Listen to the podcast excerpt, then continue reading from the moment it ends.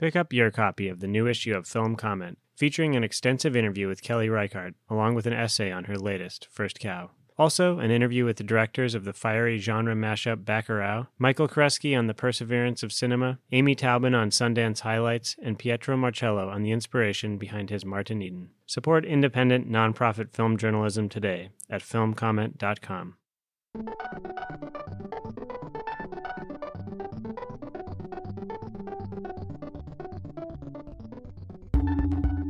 Welcome to the Film Comment Podcast.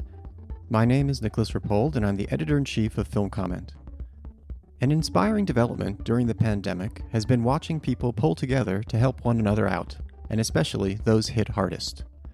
One such effort was the Cinema Worker Solidarity Fund, which raised nearly $80,000 in 10 days for out of work movie theater employees.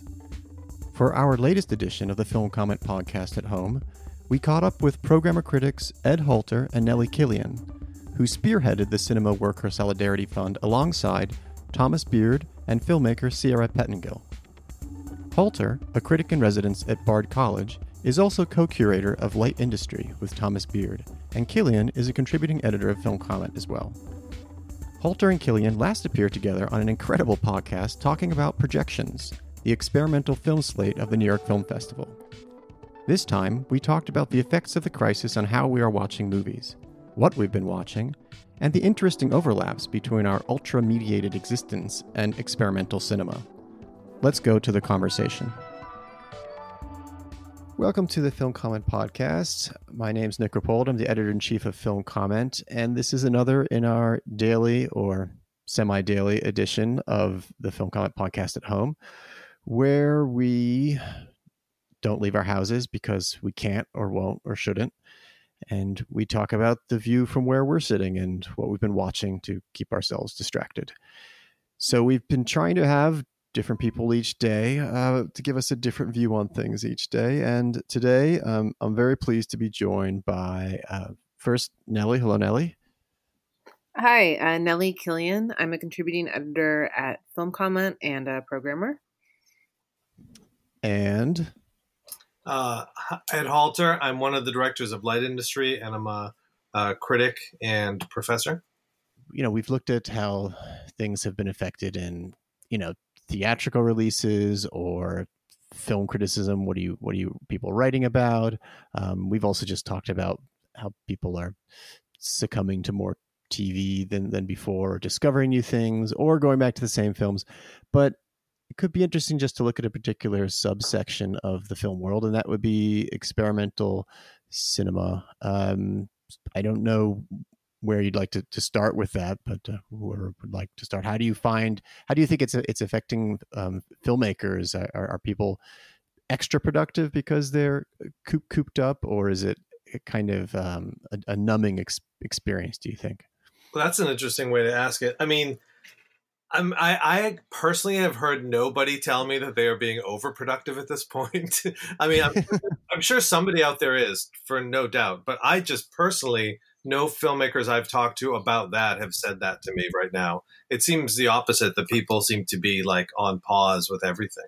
There was there was this um, kind of organization Bradley was trying to uh, was getting going before this uh, called the Mushroom Collective, where he uh, was trying to connect uh, private film. People have small private film collections of 16 millimeter prints or Super 8 prints. Uh, just to share the their their basically their lists with one another uh, so that if somebody were doing a show, they would know that someone so and so has a print of this or that, uh, and then maybe filmmakers might have found footage and so forth. It was a kind of like thing he was trying to get going.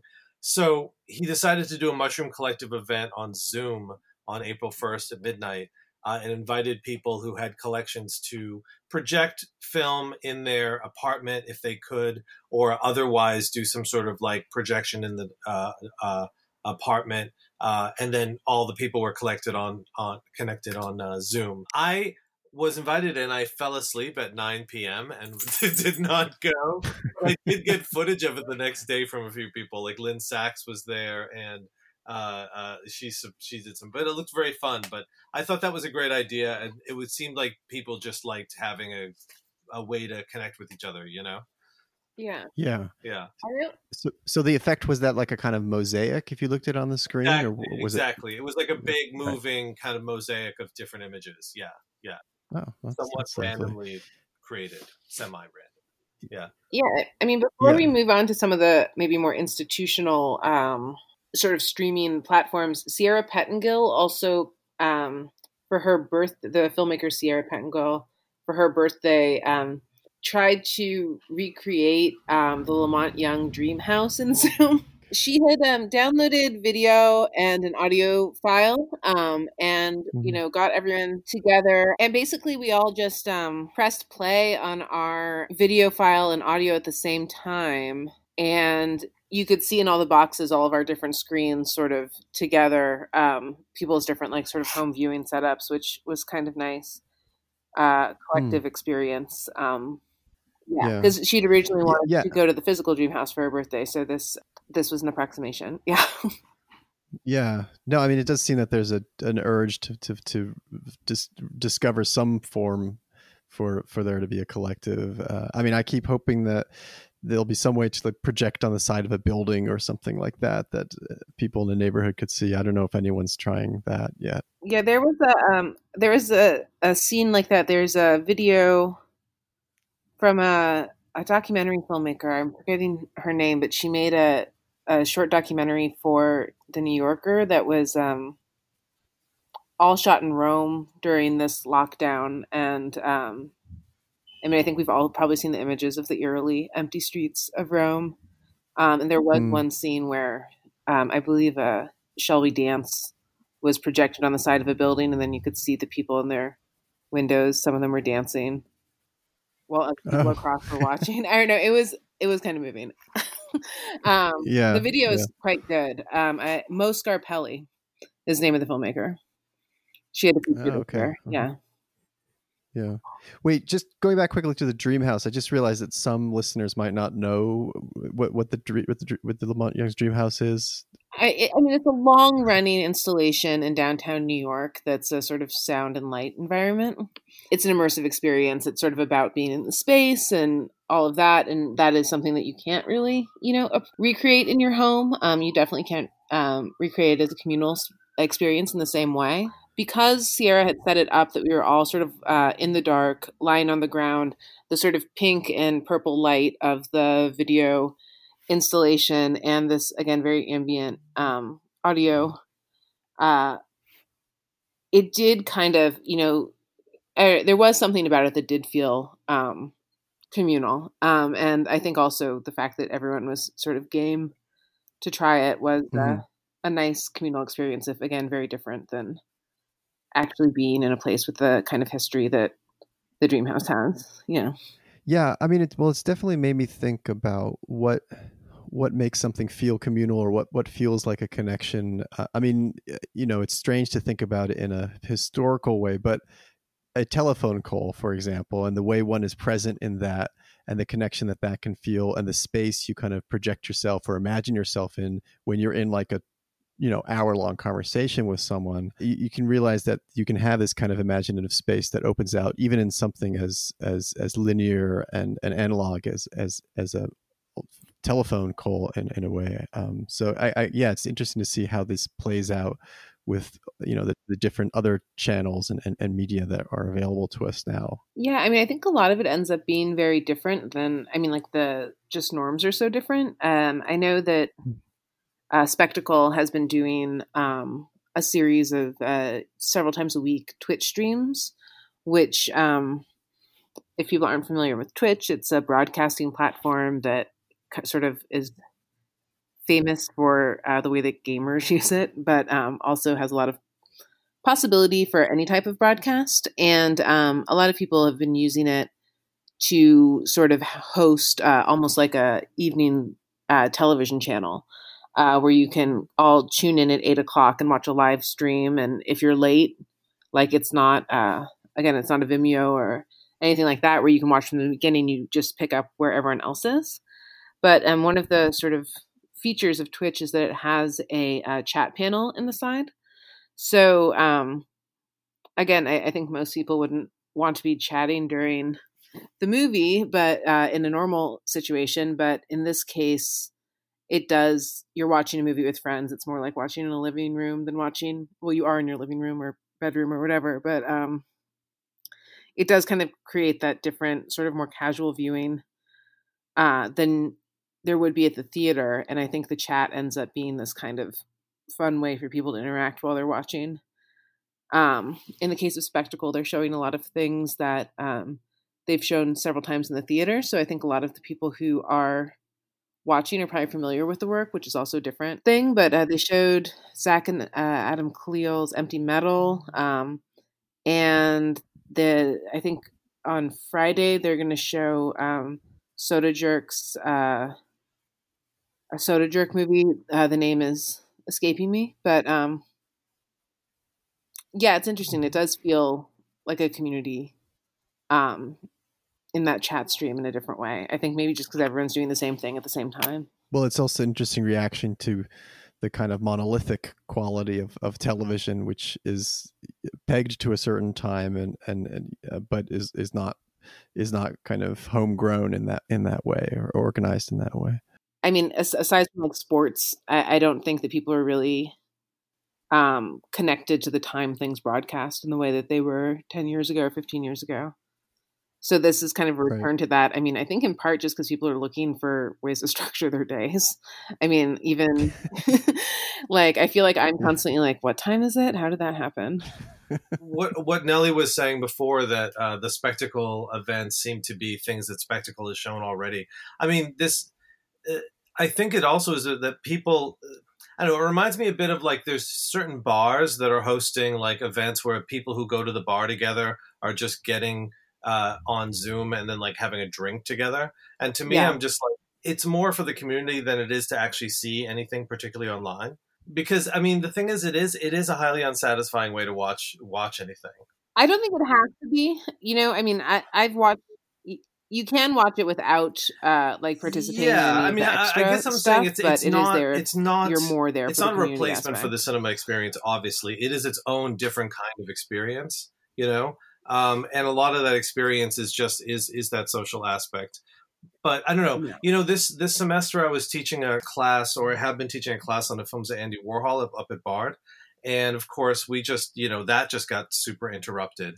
But up until now we were watching 16 millimeter prints every week of warhol movies which was itself kind of really interesting because i'm showing them to a generation of students for whom you know uh, 16 millimeter projection is something highly antique you know? Um, mm-hmm. and unusual. Um, and so we talked a lot about that, and we did things like when we show, when we watched part of Empire, we actually uh, encouraged ourselves to just talk during the movie because we read accounts that that's how people watched it. So we tried that and said, well, what's that like? You know. So when we had to move the class online, all of a sudden it's like, well, what are we going to do? I, like the whole class was built around prints that specifically were not uh, were not available any other way.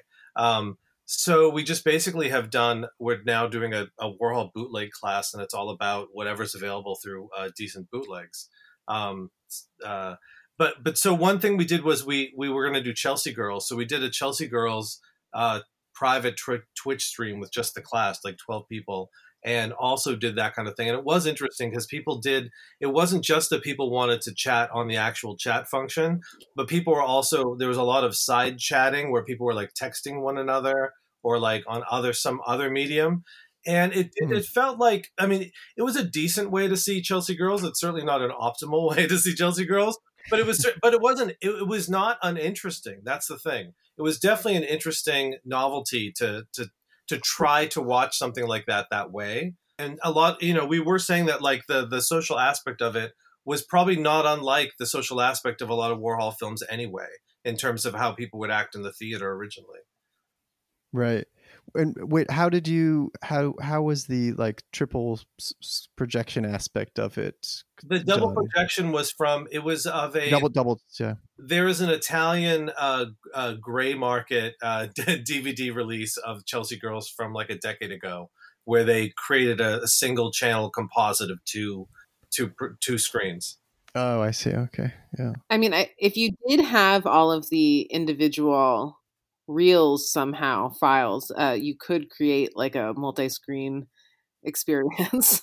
As you said, people have time on their hands. yes, it also yeah. is kind of needlessly complicated. Well, then, if, um, and, and, then if, if yeah. anyone in class for some reason dozes off during the screening, you can then make everyone yeah. watch him, and then they're watching sleep. Oh, yeah, true. That could happen. Um, sorry, that was a dumb joke. Um, um, but um, I guess uh, just to go back to uh, Nellie, you were you were talking about institutional effects um, for people. Were, you talking about in terms of how um, you know filmmakers are, are, are funded, or or? Uh, I was thinking that like something like Spectacle or uh, Screen Slate's putting together a um, a streaming thing as well. That uh, these smaller organizations can do sort of like smaller level streams, but what you're seeing in a lot of larger institutions and closed art house theaters is um, sort of VOD models where um, the theater is partnered with uh, the distributor. So um, again, you know the the foggy line of what's experimental, but that's the way um, uh, Thomas Heise's Heimat a Space and Time is currently showing um, in collaboration between Anthology Film Archives and Icarus. Uh, Vitalina Varela, I believe, is showing with um, Grasshopper and Film Society or Film at Lincoln Center and BAM, um, and also theaters all around the country that I'm less familiar with. Um, that there is has been this way of trying to think. I think that distributors are um, concerned, obviously, about the health of the network of movie theaters that they depend on, and um, they want you know to do a VOD release.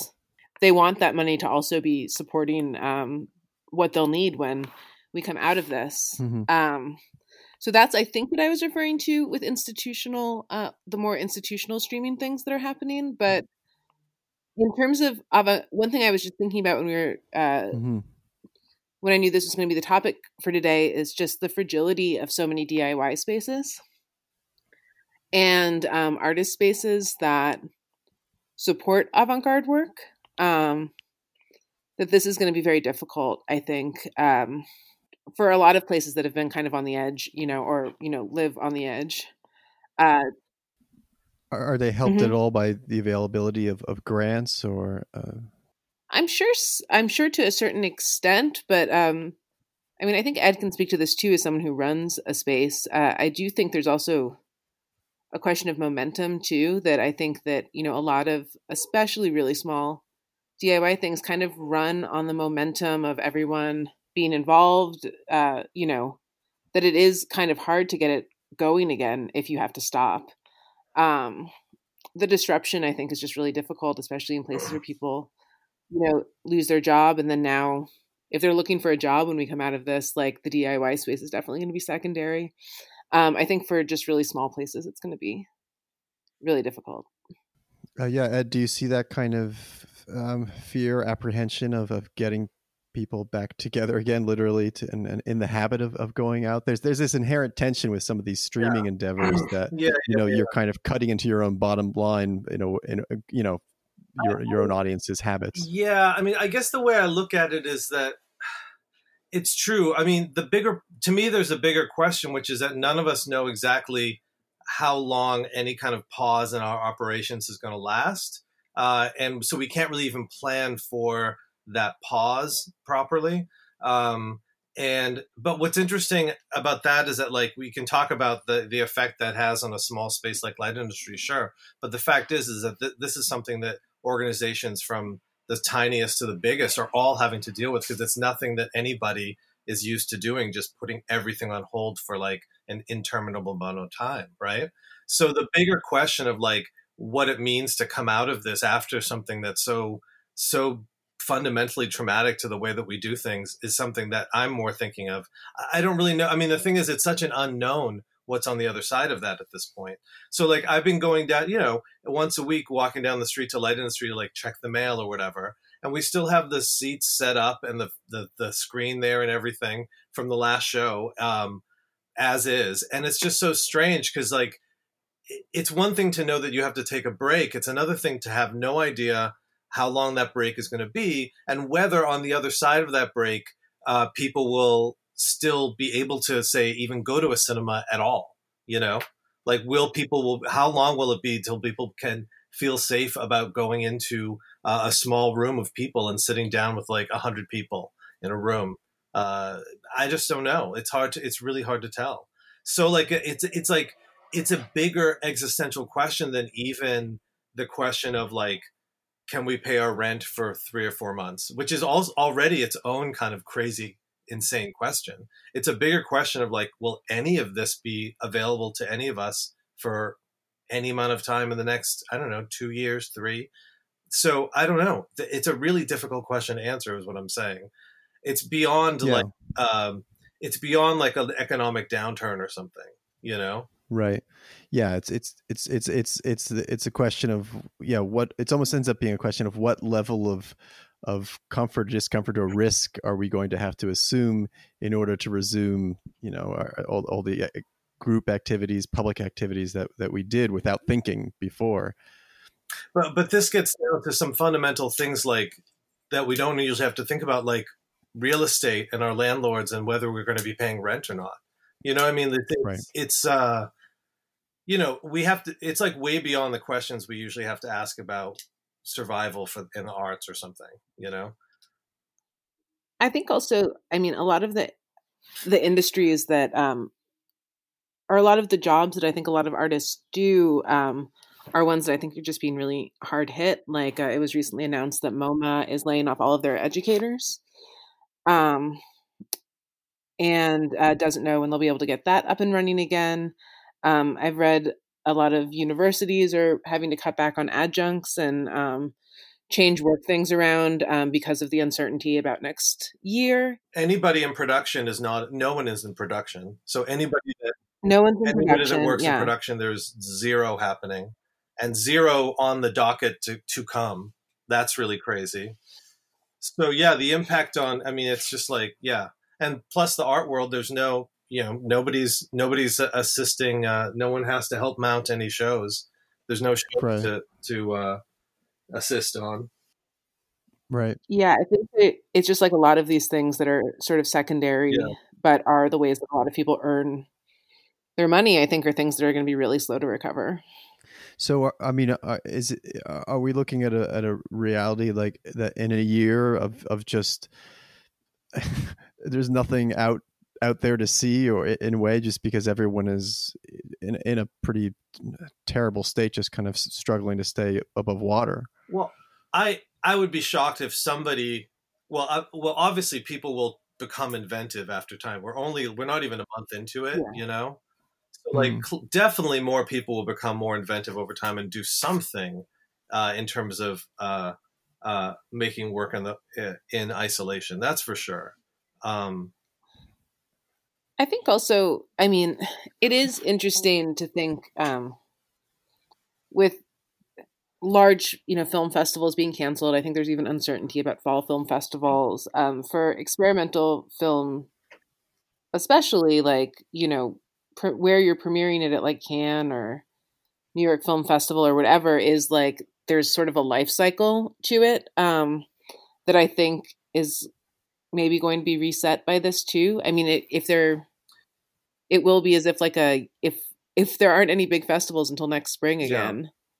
Yeah. I mean, it will feel like there is just kind of a reset. Well, the, the feeling of there being a robust circuit for experimental film was already waning year by year. I have to say, like this past hmm. year, it felt it definitely felt like the circle was smaller than ever.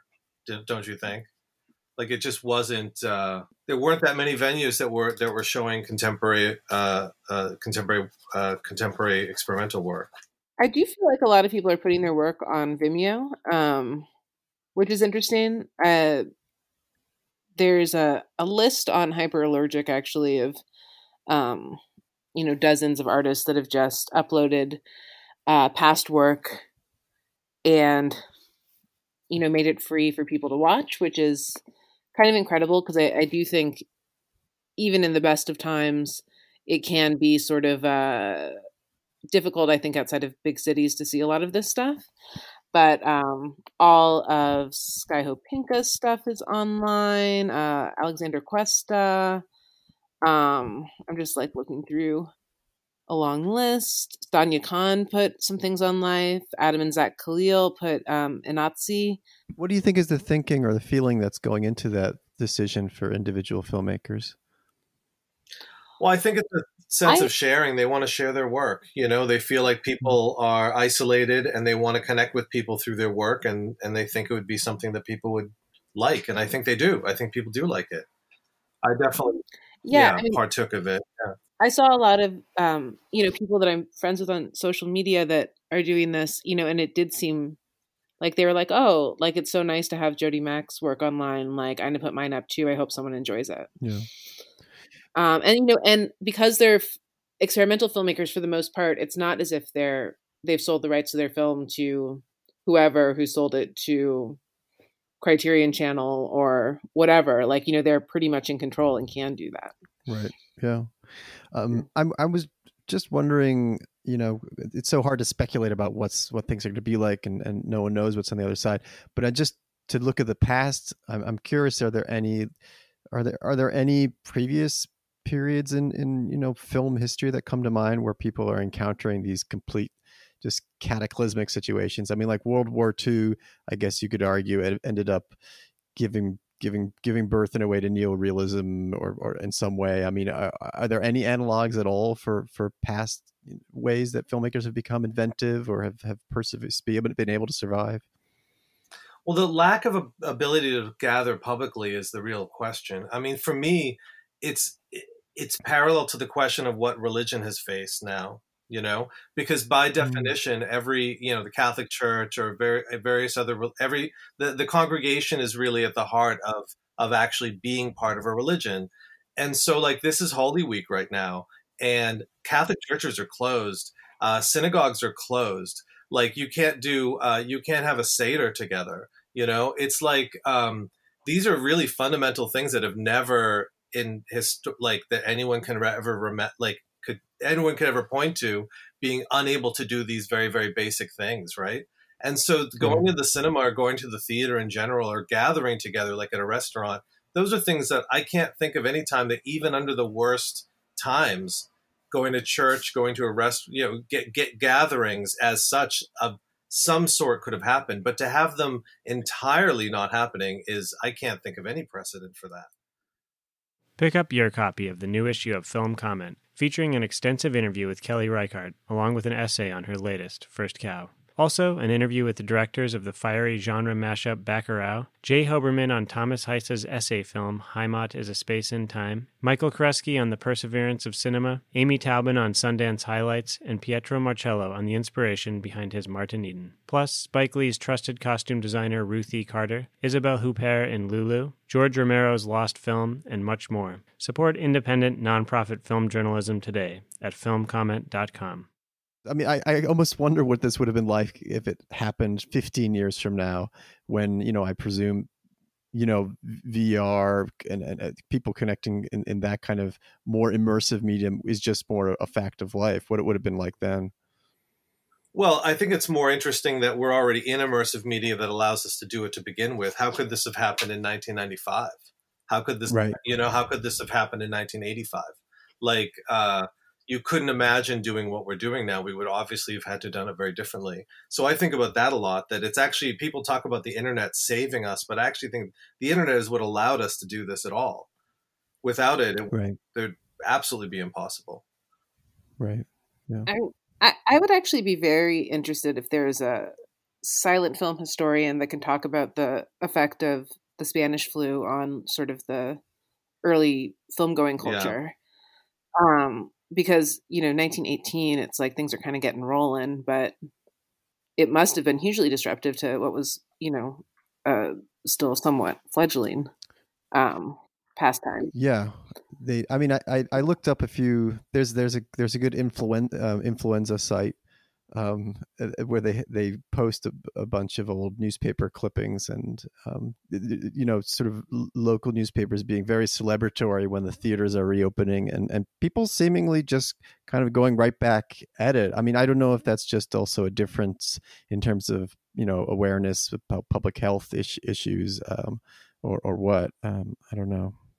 I also wonder. I was watching on CNN. There was a little report about. do you know that they they're having to send law enforcement to break up underground churches right now because there are some religions, yes. some grouped congregations of certain religions that are so intent on it. They're like, I don't, I don't care. I'm, we're doing it. And uh, there was this one with this Christian church, and they interviewed a woman and was like, "Why are you doing this?" And she's like, "I'm protected. I'm bathed. I'm bathed in the blood of Jesus." You know, and I I was thinking, well, who loves cinema that much? Who's going to be who's going to be the one having, who will be the ones holding the uh, illegal underground cinema uh, uh, uh against uh, like who, what kind of cinephile will be doing that is the question. I am bathed oh in God. the light of the projector. I shall not. Yeah, yeah, yeah. Um, well, I had just one more one more question. I mean, I, I think my initial, my kind of opening gambit would probably sounded kind of dumb, but I guess, uh, you know, about whether filmmakers are doing more, but it probably came from the idea that a number of filmmakers might be trying out diaristic forms at this stage, or is that is that just too too obvious a, a move? And um, I don't know. I I'm I'm very curious. I mean, it what uh, it's inevitable that a lot of work will come out of this Mm-hmm. time just because uh, I mean artists make art. Um, mm-hmm. uh, I think that everyone's been very distracted, but I, I, would imagine that people are thinking about things to to do, and you know, and a lot of people's practices are like fairly um, domestic or homebound yeah. anyway. So, like, I mean, I imagine there's a lot of people, especially in experimental film, who can continue to animate or you know whatever it is that um, you know continue to make diaristic work or whatever it is um but yeah i i don't know. I mean i i know that like uh for me just generally i feel like my life is just so boring right now. Yeah. mm. um that that you know i'm reading more and watching more movies but um there is so little to to really do. Um I, I imagine that'll that's a sort of an inspiration problem I mean, I, mm. it's yeah. true. I can think of some, especially people who do like handmade film. I think of like the way uh, Luther Price works or whatever. They're already working in this kind of hermit way that th- they're already post-apocalypse, like people working with film because they've had to deal with like there's no labs, there's no anything. So like I feel like anyone who's that hardcore and is already into that, that will obviously that has its own infrastructure that will somehow keep going. I mean, I have heard about like I know photo, um, a community photo labs are doing uh, some like contactless drop off, for example. So I'd imagine that mm. like a, uh, eventually people could keep community uh, artist run film labs going, not so you know so disruptively if you could figure out a way to do that.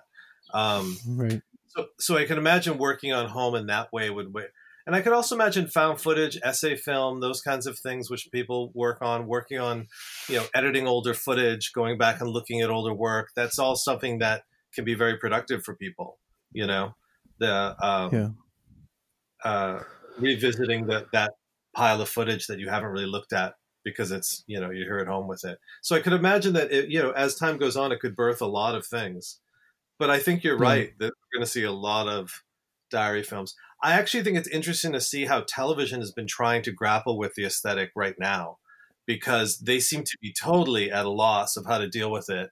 Um, where you see like you'll watch like The View and like everybody's dialing in from their apartments and stuff, or like I watched Joy Behar knock her camera over the other it's day. It's crazy. Did you see? Um, yeah. Maybe the most bizarre one was the Bill Maher show. Like, uh, it just was so strange. It was like it was him in his backyard with this uh, very odd camera that that seemed to have a low frame rate for some reason, or it was not transmitting well. And then everyone else was kind of like you know FaceTiming in from their apartments, and you see it was just very I, I, gotta say, it's like we think we want reality on TV, but we really don't. Like, I, I don't. I, I, like that's what I look at my on my computer. If I turn on TV, I want to see it. I want to see something like a set or something. Like, give me something. Like this right. looks like now I'm chatting with my friends, and they're just, yeah, it's weird. And also makeup. They're all doing their own makeup, and that's mm. quite interesting. Like, I also I feel like a lot of the decisions people are making, um, you know, people who are on national yeah. television about like how they situate themselves is like almost avant garde. The weirdest one to yeah. me is that I could be wrong, but it appears that the setup that Joe Biden spent however long setting up in his home is that he stands in front of a green screen that has is projecting an image of his own living room. Yeah. Which seems like there's just like why not just be in the living room? I guess the lighting was bad there, but this looks like totally bizarre. Wow. I don't know. I think, I think Um, it was avant garde. I think it was ahead of its time because now that's what people look like in their Zoom meetings. You know, so Biden Yes. was really he really did see where it was all going. For the first time in recent memory, ahead of his time. That's ahead. Yeah. I'm the guy. I'm the guy who had the projection of his living room. Yeah. And I could be wrong, but that's what it looks like. And I'm It's just like, I don't tough. understand why he did this. yeah. Yeah. Yeah. Yeah, well, that's that's yeah, that's become a hobby in in my uh, household. We just, I mean, like hardly even hearing what people are saying if we're watching like PBS NewsHour because all the correspondents you're immediately looking what's going on behind them, and one guy regularly has these two cats that are sleeping on a couch Yes. to his left. Um, so I saw a thing the other day where one of the news people, just for whatever reason, filmed it. He was like leaning over the counter of his kitchen. Like everyone else was like in a normal, like, you know, whatever square setup of, you know, their, you know, top of their torso or whatever. And he's like leaning over a, like a marble kitchen island. And I was just like, why did you do, why? Yeah. like you must have really thought this was a good idea because it is not the way everyone else is doing it. I did see a clever thing a local news thing did where they the the newscasters were in their own separate homes, but they were supposed to be like you know side by side on on the you know as if they were on the desk together. So what they did was they each got the logo of the thing and got it on their own televisions at home and put their televisions behind them. So like it actually was like choreographed quite nice. But it was like really funny because it was like it obviously also just their their apartments. yeah, it, it's and and um yeah another uh, Kuchar territory, you know, by necessity. Yeah, and then also just the, the the video, the kind of lower res quality of it all. It can can be somewhat jarring, you know, because they are skyping in sometimes, and you, you have the quality you might be more accustomed to seeing on like a, you know, community access programming show, and also the the, the sometimes jarring shifts between the different qualities. If you have like three or four correspondents they're clicking between, um, that sort of is also, I've also been finding kind of interesting to watch, where just everyone's sort of essentially in a, in an audiovisual sense in, in permanent semi-casual mode or, Yeah. or like casual. We haven't even talked about what's going to happen to people's hair as this goes on. Oh yeah. Yes, yes, it's the coming the coming storm. it's true. It's true. You thought makeup was a problem. Wait. hmm Um, Well, I've seen a lot of people like doing um, extreme dye jobs, which I guess is a way to distract from yeah, maybe a, a grow out that you're not going to be happy Yeah, I definitely have seen some emotional dye jobs. Yeah, well, we you know we all we all react in our, our own ways. Um, well, maybe we can maybe we can sort of um, wrap up just by talking about uh, what what you've been watching. Uh, um, you know, whatever's been distracting. Have you been finding that you're seeking out new or, or random things, or or returning to things that you know are going to be kind of reliable? I mean, I've been doing definitely a little bit of both. I'm like looking at the list of what I watched so far this month, and it's Only Angels Have Wings and Breakdown with Kurt Russell, uh, Crossing Delancey, Forrest Gump. Uh, so definitely some old favorites or things I've been meaning to revisit in the case of Forrest Gump. Uh, but I also have a um, I have a Zoom group uh, that meets once a week, and um, we've been watching long things that all of us have, you know, meant to watch and never got around to. So I watched Shoah for the first time over the last two weeks, and now I'm watching Eyes on the Prize. Um, and we talk about it in our weekly, like we all watch, you know, five hours or whatever, and then uh, get together and talk about the movie, which has been actually really great like to have that um I guess like have the deadline of the conversation that you really are watching some, you know, you really are like, well, I said I was going to do it. Now I'm going to do it. And we send around readings to each other and stuff. Um, Mm-hmm. it's very nice. It's like a um, book club a little bit It is like a book club, uh, but it's for long movies. for long movies. Yeah.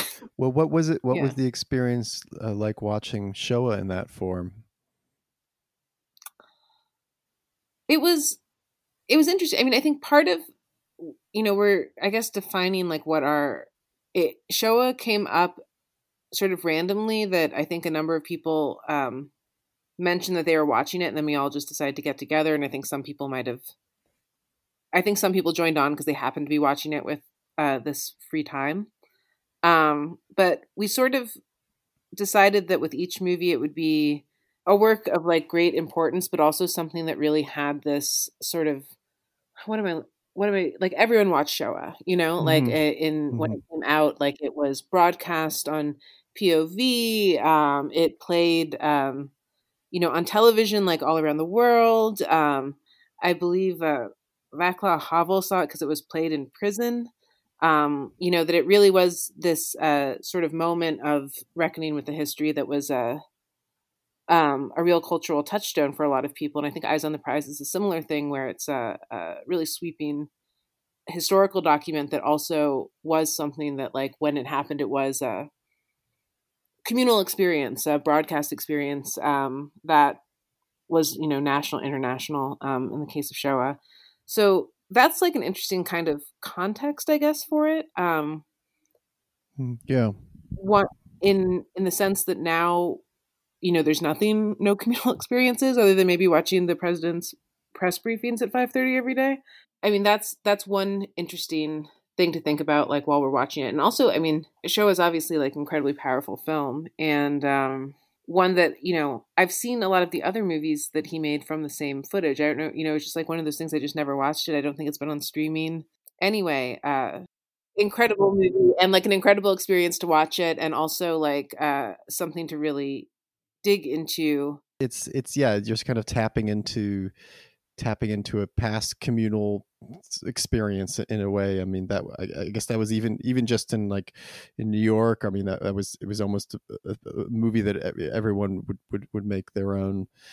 Uh, yeah, it was definitely a cultural ev- event in in a, in a, in a larger sense. Um, so, yeah, it's I mean, and I, I I mean I also it's something it's something that's almost an undeniable experience to watch it now. It's like it's it's somehow it cuts through everything. It's even bigger than all of us, even you know, in in a way. Um, so it's something that has that. I I I happen to have watched two things in a row, uh, which were about a nuclear holocaust, and I don't know if that was related to somehow Oh, looking looking was at one of them Chernobyl? what's that.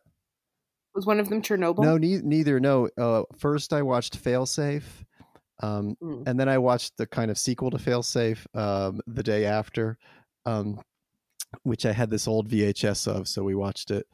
Um, I, I mean, it- yeah, that was.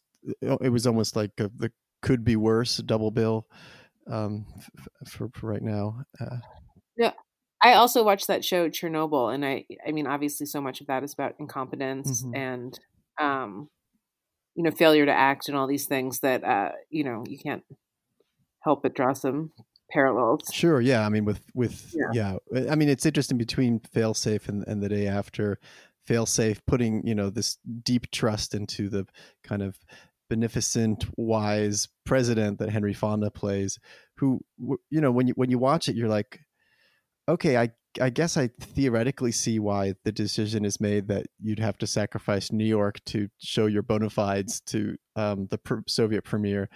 I but that decision happens very quickly, um, and it's also there's a such a thick just miasma of paranoia that is just taken for granted um, about the the kind of you know d- double crossing or, or or just various forms of duplicity that the enemy might uh, go that are just to just kind of conspiratorial depths uh, that, that, you know uh, it's it's kind of remarkable to to watch that and then the day after just yeah just seeing mass suffering i i, I don't know why somehow that felt like something i i felt drawn to watching now but uh Yeah. It's funny because I actually the first thing I could was able to actually watch because of a few days I, there was nothing I could watch besides the news, and I I would even try to watch like a TV show or whatever, and I just could not.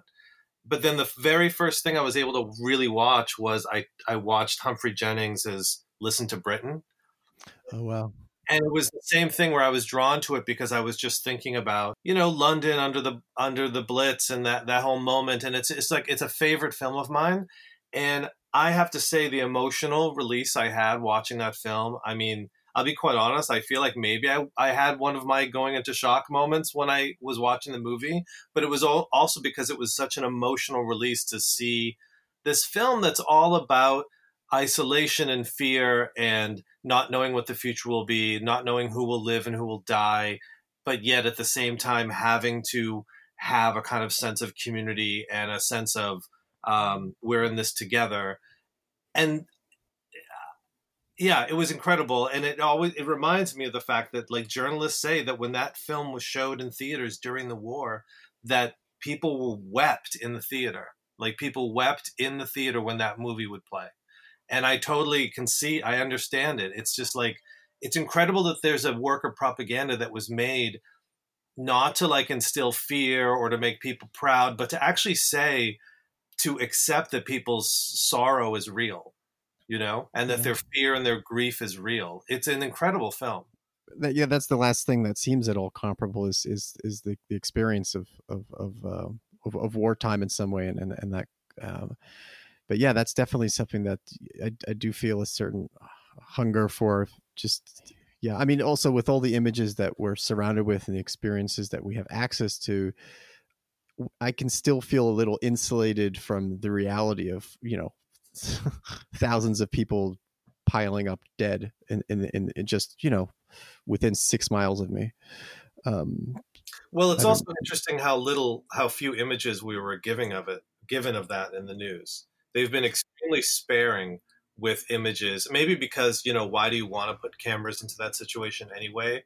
But still there's a i feel like the lack of a kind of image of the front line that we would have in a war uh, is is i don't know i think about this a lot i'm not saying we should have it but i'm saying it's interesting that we don't we don't have a visual of it that in the collective imagination in the same way but uh, listen to Britain. Yeah, I mean that's thing. I actually had not th- thought of thought of that. and now I really I got of I know I have it somewhere in the house. So, oh, is it online as well? That there's or? a good Vimeo online if you look for it. Someone put up. Oh, okay. I was gonna say I came up the other day that I saw that it was streaming, and I uh, put it on my list to watch soon. Oh, okay. Nellie and I were just saying how when we were trying to think about what we've been watching since COVID hit. Uh, it makes me also realize how much time we actually spent not watching stuff. But we, you know, a lot of our time, especially the first week or so, was spent doing the Cinema Worker Solidarity Fund, which was our initial response to the whole the whole thing. Um, so you know, Light Industry's operations, for example, me, myself, and Thomas essentially just became that for like you know a couple weeks. Uh, yeah i mean you yeah you you guys were very quick out of the gate which is great to to get this organized uh, supporting some of the people who were most immediately hit um, by the crisis the shuttering of of theaters um, people who work at the theaters yeah i think you know you know everything we've been talking about about this sort of being stuck in our homes and this happening all around us i mean i i know i was very happy to have something that made me feel useful and it did uh getting it going and um, you know being in touch with you know several hundred workers and also just sort of hearing what each cinema is doing and you know uh, the sort of level of uh, panic in the voices of our colleagues was uh, you know very sobering in those first weeks um, but yeah it it did feel good to be able to at least offer some relief to people when I mean, it's still like impossible to sign up for unemployment. So it's uh, hopefully helps. I mean, because in the end, it's not movies that we're really going to miss. It's the it's the spaces, it's the places for the movies that we're going to be missing. You know? Yeah. Uh, and I mean, I, I also just found the, the, the fund's effort of mobilizing people to be pretty inspiring too, because I think one immediate thing that you feel, I mean, quite apart from you know, uh, em- losing employment is, is, also just feeling totally isolated and and, and, and alone, um, and and and that the whole conditions, all the conditions of this crisis, are kind of all militate towards making you feel that more and more and more. So I, I just found what what you did to be really, uh, just uh, really great.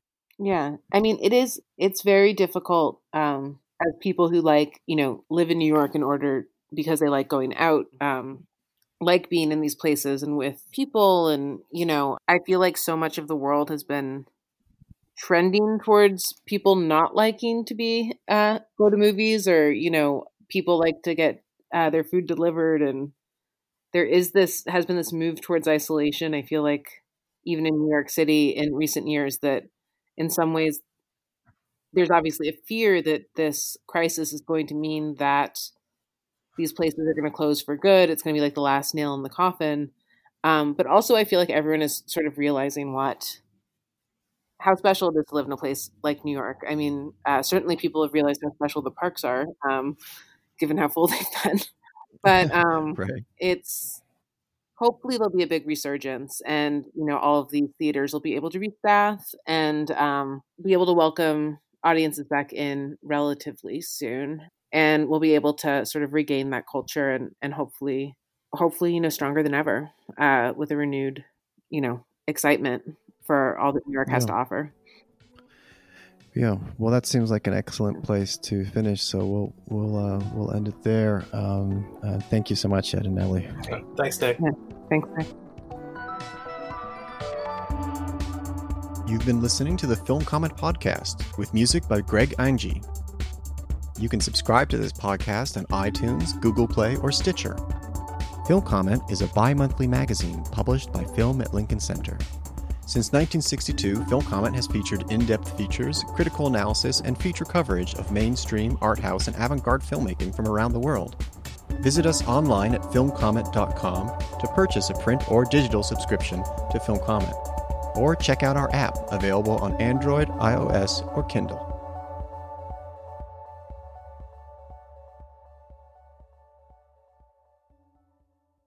Pick up your copy of the new issue of Film Comment, featuring an extensive interview with Kelly Reichardt, along with an essay on her latest, First Cow. Also, an interview with the directors of the fiery genre mashup Bacurau, Michael Koresky on the perseverance of cinema, Amy Taubin on Sundance highlights, and Pietro Marcello on the inspiration behind his Martin Eden. Support independent, nonprofit film journalism today at filmcomment.com.